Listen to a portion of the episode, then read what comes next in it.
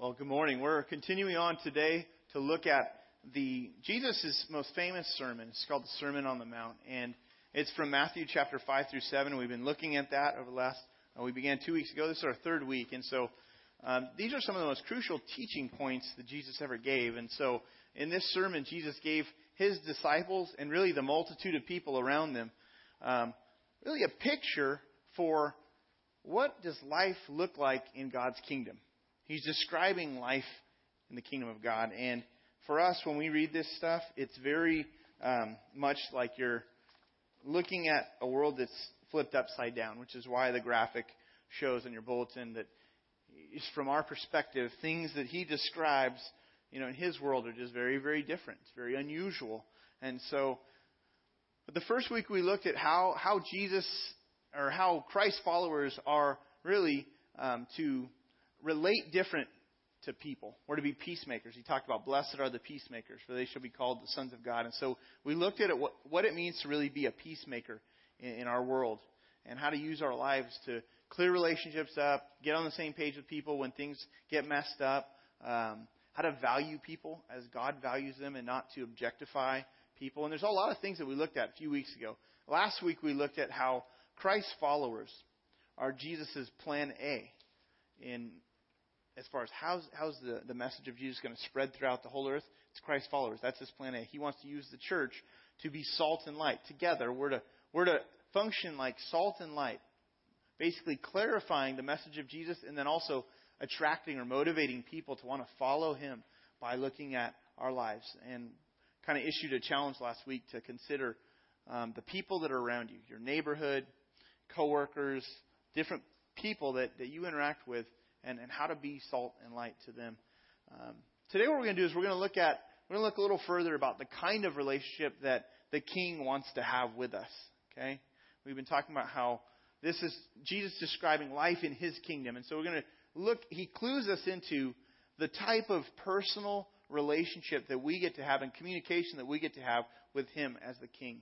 He describes what that looks like. Now, kingdoms are shaped by the leader of the kingdom. Whoever has the power in the kingdom, that, that just really shapes the, the future and the livelihood of those that are living in that kingdom. And so basically, a brutal tyrant of a king makes for a brutal existence for all the people that live in that kingdom. It'd be very difficult to live under a brutal, um, you know, wicked ruler or a king because you deal with that. That will impact your life. On the other hand, a very wise and benevolent, gracious leader is going to be a real blessing to the people that are part of his kingdom.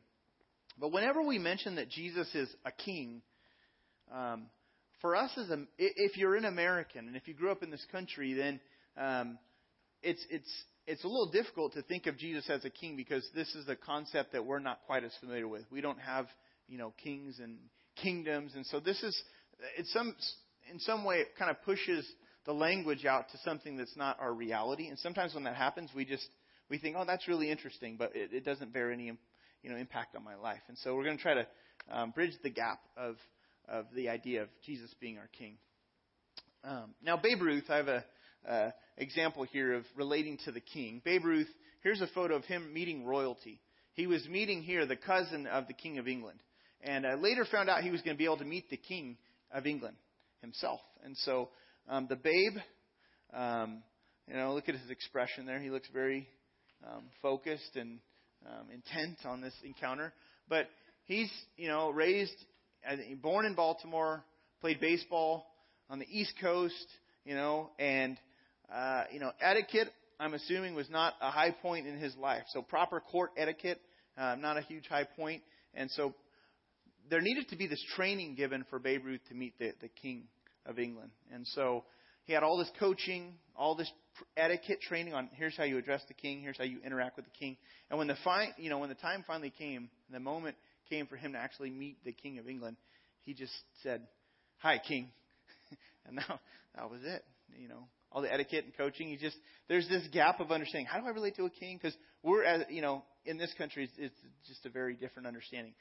Uh, I cracked up watching a clip of, of Mr. Bean. I don't know if you've seen Mr. Bean and the the scene of him. Here's the next. Uh, this is actually um, the the actor there um, that's meeting the Queen of England. But in a sketch that he does. It's called Mr. Bean Meets Royalty. You can watch it on YouTube. It just shows him preparing to meet the Queen. And, uh, you know, you can imagine he does it with all his um, interesting uh, body language and everything that he does, very unique to himself. But, you know, he's like spit shining his shoes while they're on. And he's, and he's doing this, and he's and then he's watching everyone around him, trying to figure out how am I supposed to interact? Do I do I bow? Do I stand a certain way? Um, because the big issue is how do, how do you really meet and prep to relate to royalty? And that's really what we're going to look at this morning. How do you interact with royalty? Jesus, in this sermon, he's really teaching people how to relate and how to talk to God as a loving father, as a caring and benevolent king.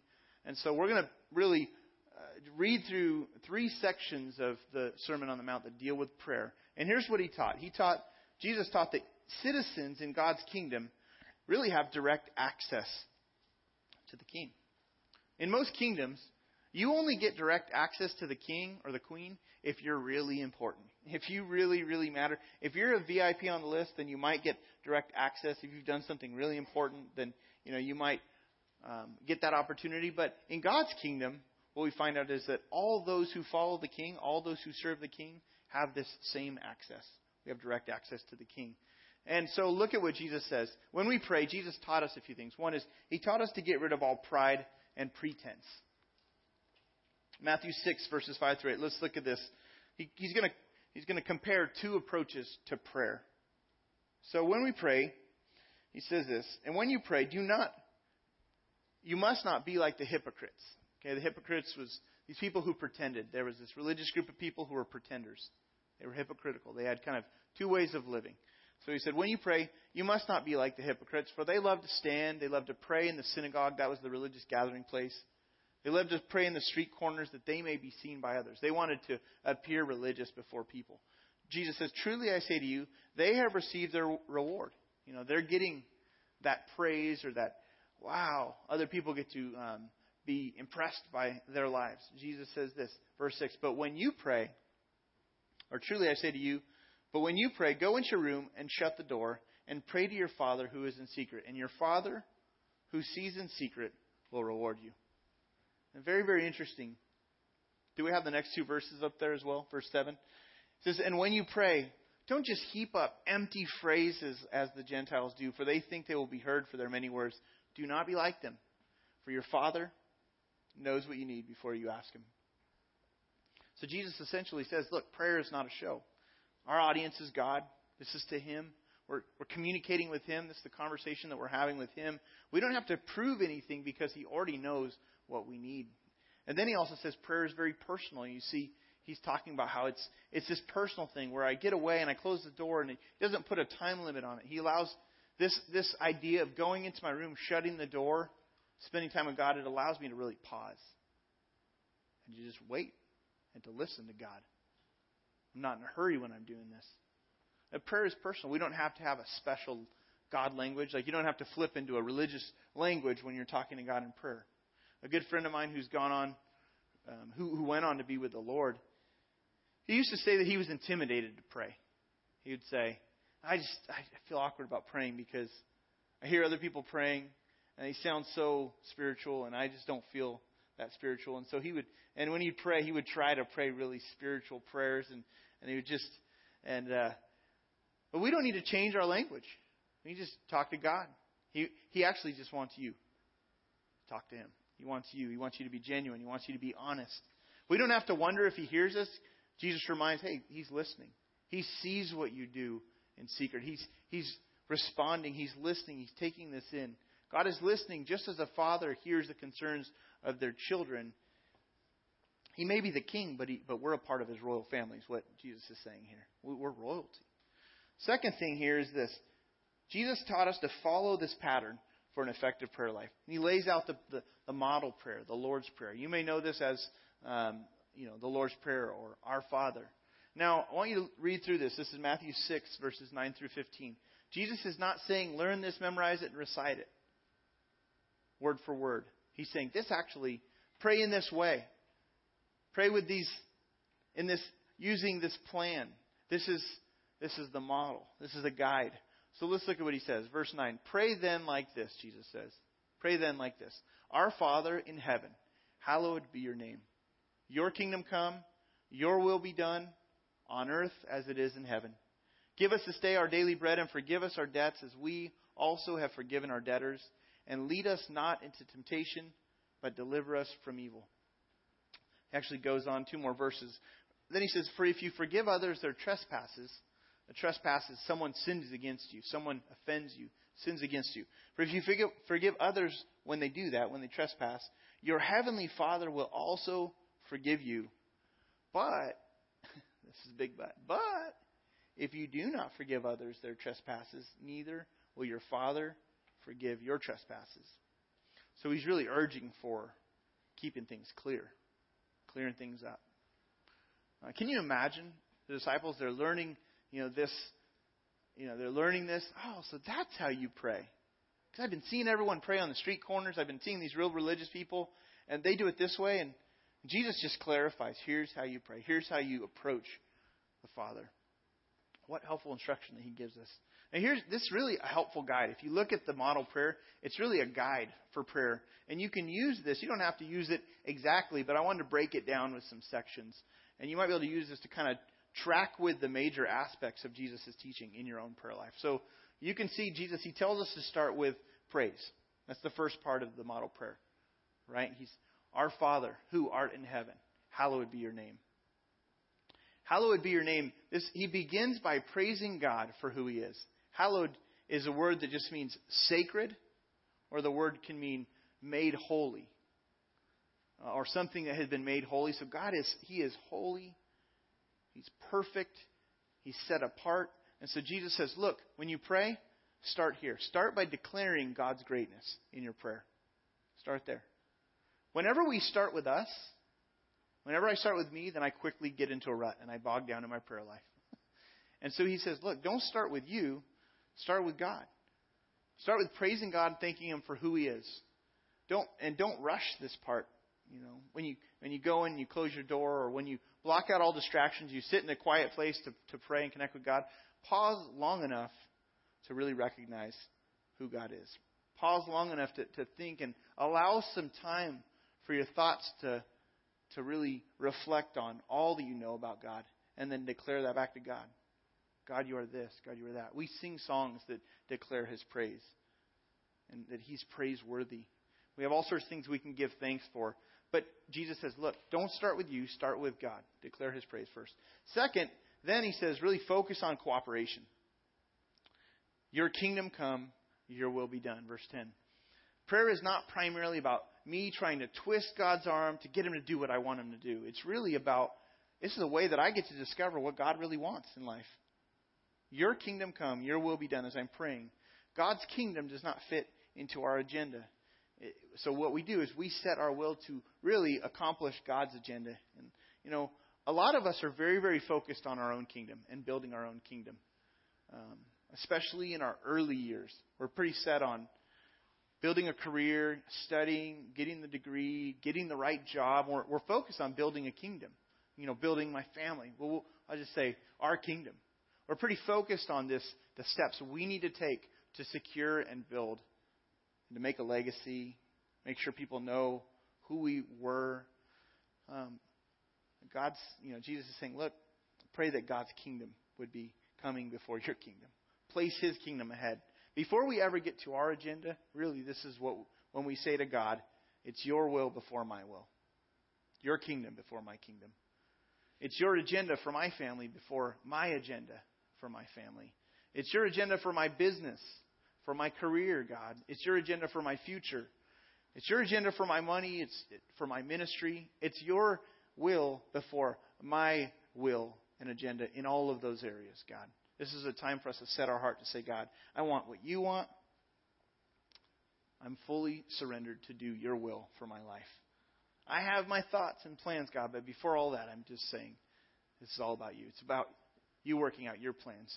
Whenever we do this, this is the point in which things get very real with God. And when we can pray this kind of prayer and really leave it there, real growth begins to happen.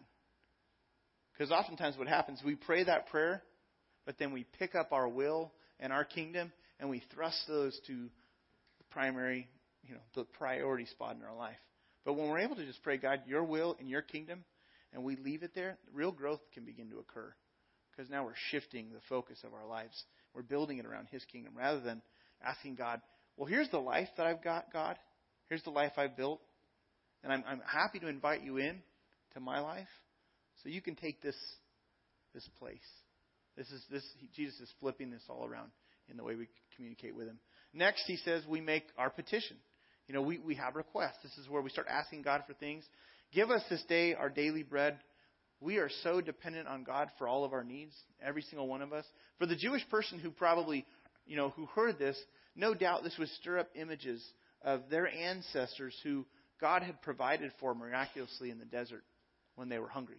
God had provided what was called manna in the desert. This bread from heaven came every day. And they learned really to just depend on God each day. They, you know, all of us, we like to plan ahead. God provided what they could have for that day, and that was it. They tried to store it up, you know what happened? It would rot. And so, God put this in, them in this place of real dependency. God, I'm just trusting you every single day. So whether you're in that position where you have enough food only for today and you're really not sure how tomorrow and where that food is going to come from, or people are coming over your house because you got a lot of food, and people are like, "Hey, I wonder what you guys are eating for dinner," because they know you got a lot of food. Wherever you're at in the in the spectrum of resources at this point, Jesus reminds us that we're totally dependent on Him. Even if you have a lot of resources and people are there needing some assistance from you, all that you have has come from Him. You still are in a place of dependence. Jesus is reminding us that, of that. He cares for us, but we need to tell Him what we really need. So, what are you concerned with in your life? So often, our concerns, everyone else knows the concerns, but we've not brought it to God. We talk about what's bothering us, we talk about what we need, and we fail to talk to God about the real requests, the real concerns. On Tuesday of this past week, I was able to just sit and connect with a with a guy in our congregation who is going through a really difficult time. And his concern on Tuesday was his daily bread. He didn't know really how he was going to put food on the table for himself. And he's really trying to struggle through the issue of I know that in life I need to bear I need to bear responsibility in life. And it's it's he, he was wrestling with I'm really trying to figure out how to bear responsibility and just be independent and take care of myself. He said, But I'm at a really tough spot right now. I'm really just like praying and asking God to provide because I don't know, because I have very little right now. And I have some hopes of, well, I know I'm going to get this paycheck, but I, I don't know how I'm going to get there. And this is the constant for him between paychecks, he says. And so we were able to just pray together and just, you know, ask God um, to provide. And, you know, he's, he was at a point where he's like, I really want to see God come through. I really want to see what God does. And he, you know, it was interesting. He said, you know, I missed out on the train ride to the beach because I didn't have the money to go. Train ride was ten dollars. I didn't have the money to go. It wouldn't have been really responsible for me to to do that with what I needed to do. And I was like, man, you should have let you should have let someone know. Like we would have loved to have you go with us. And um, I was encouraged. That was Tuesday. We prayed together. On Thursday, he sends me a text. He says, "Praise God." He's like, "I got eight hundred dollars today." He said, Five years ago, I loaned this guy uh, $2,000. A friend of mine needed money to go to school, and he loaned him $2,000. How many of you would loan me $2,000 to go work on another degree? You know, he did this for a friend, and the friend doesn't pay him back. It's been five years, and it's like I haven't heard from my friend. There's no response. He's like, I'd pretty much written that money off. And then this guy on Thursday gets in touch with him and, and says, "I'm sending you eight hundred dollars." He Gets eight hundred dollars wired to him, and then like a basically like I'm I'm repaying my debt. I'm beginning to repay my debt. You know, he he asked God. He sought God on this issue. He's been praying. God's been building his faith. God wants us to de- really declare, God, we we just we're in a place of dependence. If we leave this out, we miss something very critical. Then he says, don't forget about forgiveness. Forgiveness is verse 12 you know, forgive us our debtors, forgive those who've trespassed against us, as we also have been forgiven. The idea here is we have for, been forgiven a great debt against God. We've sinned against God, we've blown past God's boundaries, and God's forgiven us. He's saying, look, you can't hold offense and bitterness towards a brother. You've experienced great forgiveness, and now extend that to people. Peacemaking is always happening in, in his kingdom, is what he's, he's saying. Forgiveness, anytime we do this, it unclogs the pipeline to, to peace with God. Because oftentimes when we, when we get crossways with someone and we, we get bitter and we fail to clear it up, our connection to God gets kinked. There's like a, it's like there's a pipe that is, is actually kinked. And so the flow is not happening between us and God. And so deal with forgiveness. Finally, we should ask God for protection. Verse 13 Deliver us from evil. Deliver us from evil. See, we can never drift away from asking God for help. When it comes to temptation, you and I are always one decision or maybe two decisions away from a horrible, horrible decision that could set the course of all sorts of pain and devastation for our families, for our future, for the things that we'd hope for. We're just a couple of decisions away from that through temptation and through the evil that really that that, that oftentimes just feels like a pull on our lives. And so Jesus says, look, do not forget to pray for protection for yourself against these areas. In the next chapter, then, that's chapter 6, okay? Those are his sections in chapter 6. When you flip to the next chapter, he deals with prayer again. He gives us some more insight into prayer. And he talks about how uh, constant prayer actually builds a relationship with God. We get to learn more about him.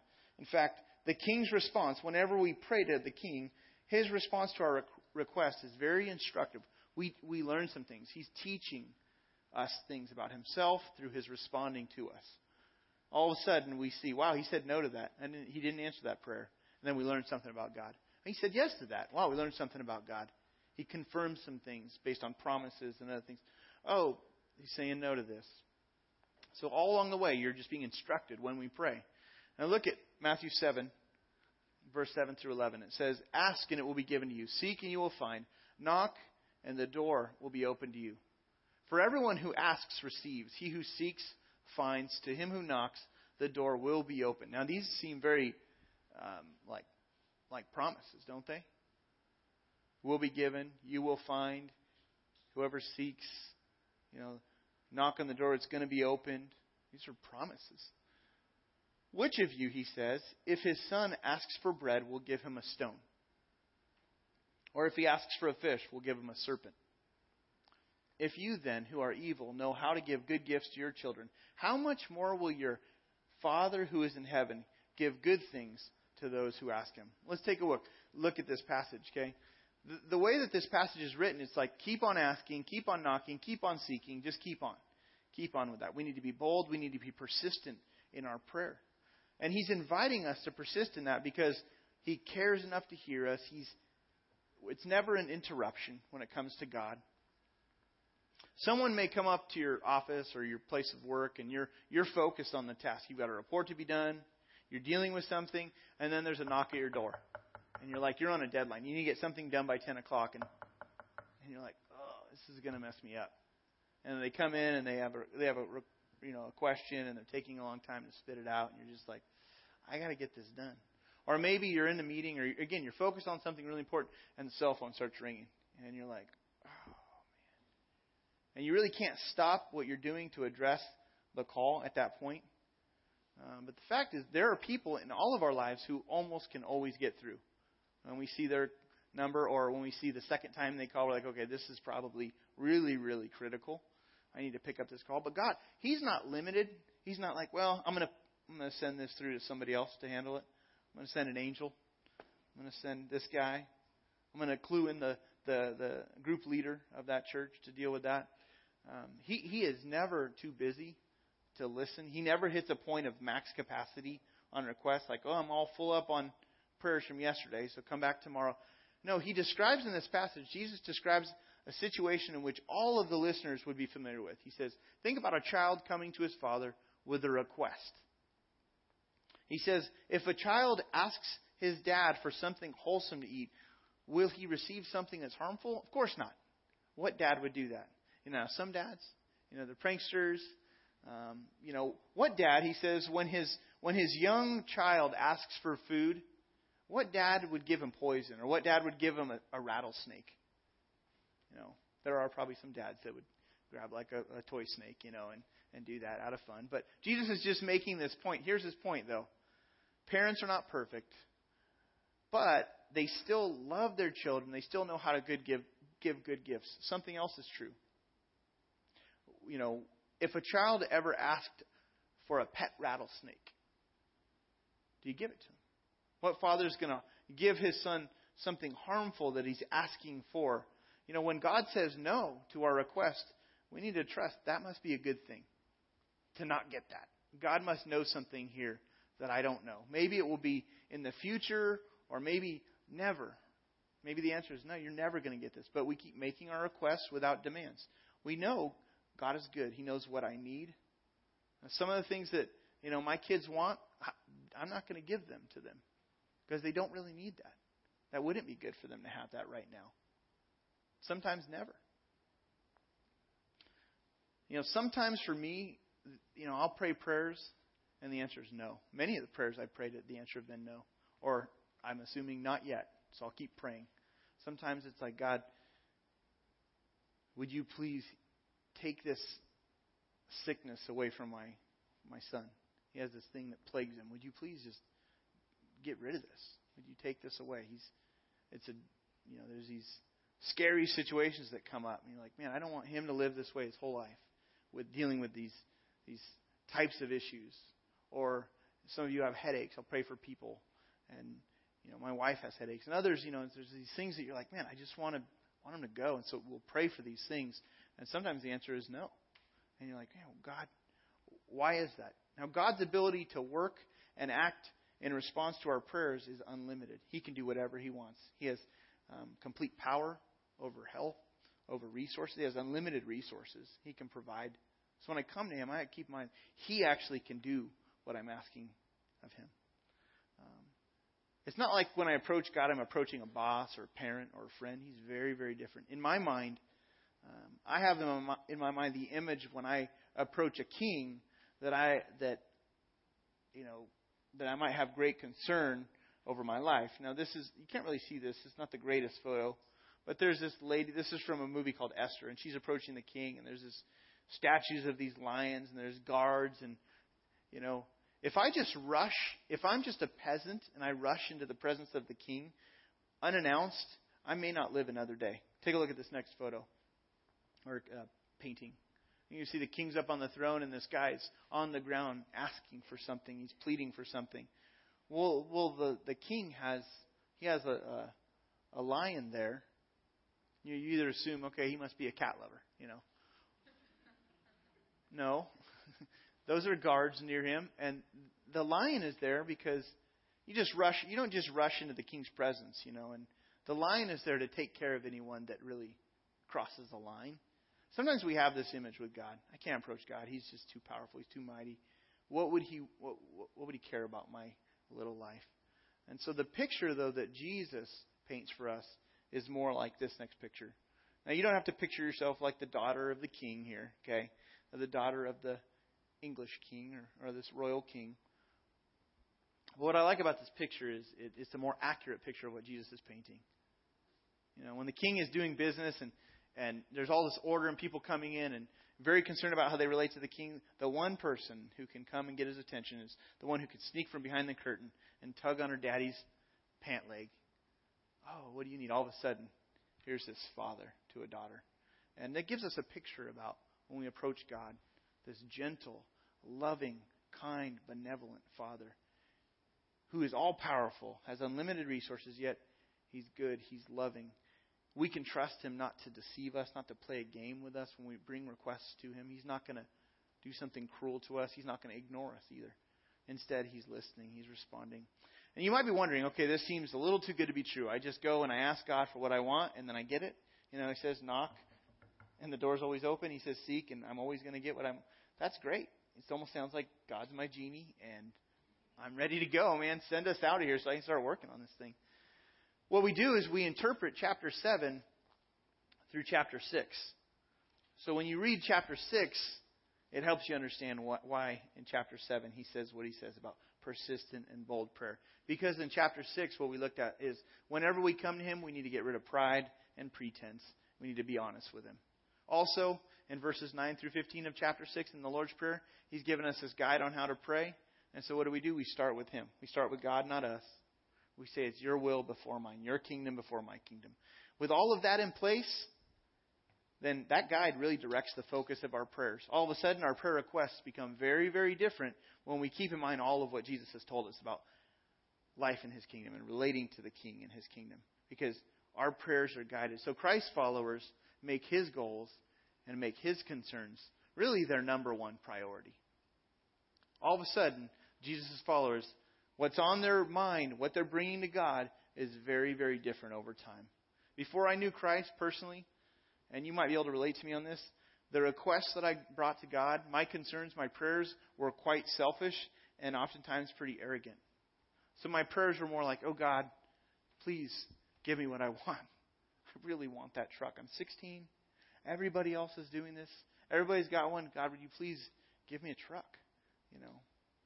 Or, God, if I ask her out, please make her say yes. I would play this game. God, if I make this basket, I'm going to ask her out. So if you if you want you know if you want that to happen, you know, okay, God, two out of three. and for me, it was oftentimes multiple shots. But even as adults, God, if I if I go in there and I say, you know, if they say to me they're offering 1.9% financing over 72 months, God, would you please? That's a sign. Would you please approve my loan? Would you please approve my credit? I know it's looking bad, but God, and we go through the prayers of, again, very our concerns, our will, our agenda, our kingdom. So Jesus is saying, look, this this gives some balance to the way that my followers pray. He's saying, after we commit our lives to Christ, all of a sudden we ask Him to be the boss of our life. Over time, my concerns begin to shift to His will, His kingdom, kingdom priorities. Life is being built around His kingdom rather than me trying to get Him to build and slot His ways into my life. It's okay to have concerns. It's okay that we have requests and needs. There are things we need. It's okay. But now we can make requests knowing that His will and His purpose will prevail. See, God's going to accomplish what He wants to accomplish. It's okay to ask Him, but He's not our own personal genie. And if the answer is, is, is no, it's Him saying, it's not good right now from my perspective. Many times it's just, it's not good right now for, for me to give that to you. And sometimes you're like, well, why God? I'm in pain. Why God? I'm, I'm, I'm dealing with this. Why wouldn't you want this right now? And Him granting that request right then may not accomplish His purpose for your life. In fact, in some of our requests, those things, if He were to grant, that would actually possibly run in competition or opposition to His kingdom and His will. And He knows some things that we don't know in our requests. But if you learn to develop this kind of faith when you approach Him and learn to even accept His responses, um, then you won't falter in your walk with Him. But if you'll never learn, wow, God, you've not given this to me, therefore you must not care about me, you're going to falter in your walk with God. And you're going to think, you're going to begin to build an idea of a God that's not real, that's not been revealed through the Bible. And so, what we've been doing this morning is primarily looking at personal prayer, like the guidance that God gives, that Jesus gave on personal prayer for ourselves and for our lives. In the rest of the New Testament, you find instructions from uh, early church writers on how we need to be praying for those in authority, how we need to be praying for those who are sick, who need healing. We're to pray for those that are serving and sharing the message of Jesus, and we're, we're to be praying for ourselves as we share Him with others. We're to be praying for those who are suffering for their faith all around the world. There are people suffering. The news, you turn on the news and you can't help but see. Um, you know, the Christians have been suffering for centuries, but you know, more and more the media picks up. Once in a while, you're like, wow, thankfully someone's reporting on Christians that are being persecuted around the world. Christians suffering in Iraq. There's a there's a uh, there was a four minute clip on Fox News with Samaritan's Purse and Franklin Graham. You know, there's all sorts of things to be praying for, and so there's a lot more that we could say about prayer. Uh, but I really hope this has been helpful to you on a personal front, just knowing how to focus your prayer life and how to how to view who you are approaching, who you're relating to, who you're who's responding to you, who's listening. I want to invite our worship team to come back up to the stage here and prepare to um, lead us in in another song, and then also ask our ushers to uh, prepare to receive this morning's tithes and offering. Um, here's a few next steps. These are on the back of your connection card. They're also on the back of your listening guide. Um, you may have something that God has already been saying to you that you feel like, I know what I need to do in response to today's message. So take whatever it is that you're getting from God on that. Here's a few suggestions. One would be memorize Matthew 7 7. Then, second one would be making a list of concerns that you can pray for consistently. Just beginning to develop a prayer list, praying faithfully for those things, being persistent in prayer. Uh, third, pray for the opportunity to invite someone to join you.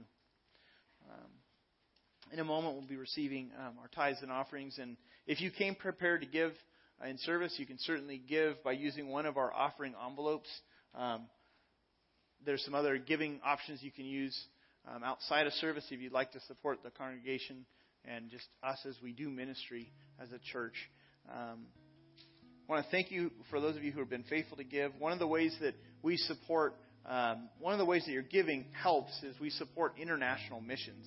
And we're able to support people from our congregation and also just congregations around the world who are doing uh, mission work. And one of our um, girls, who one of the ladies, a member of our church, who is overseas in South Asia, she's a part of what's called the Journeyman Project, and she is serving in South Asia. And um, while she was there, her name is Chelsea Wilson.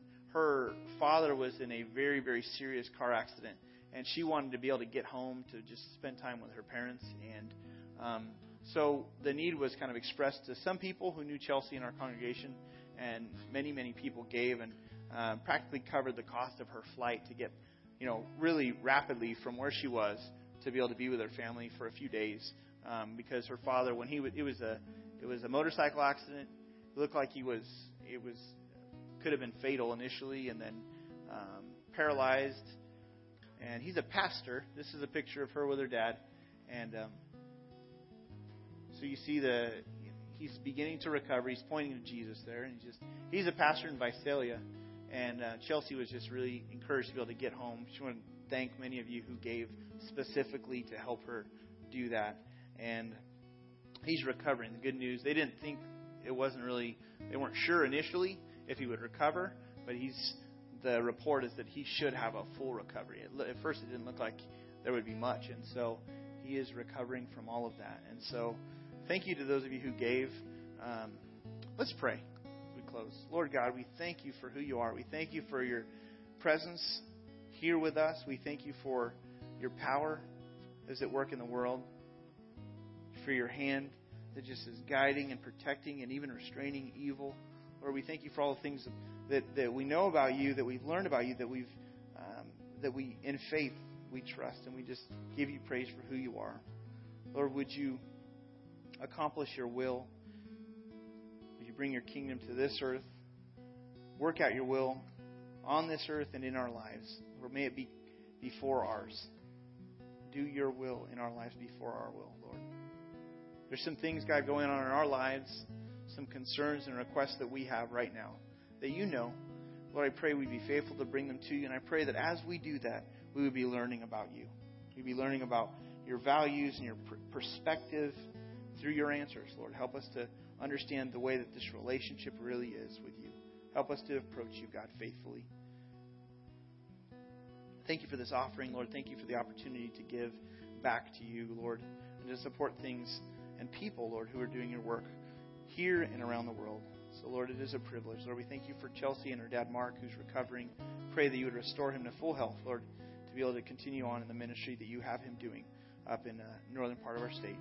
Lord, we love you. It's in Jesus' name we pray. Amen.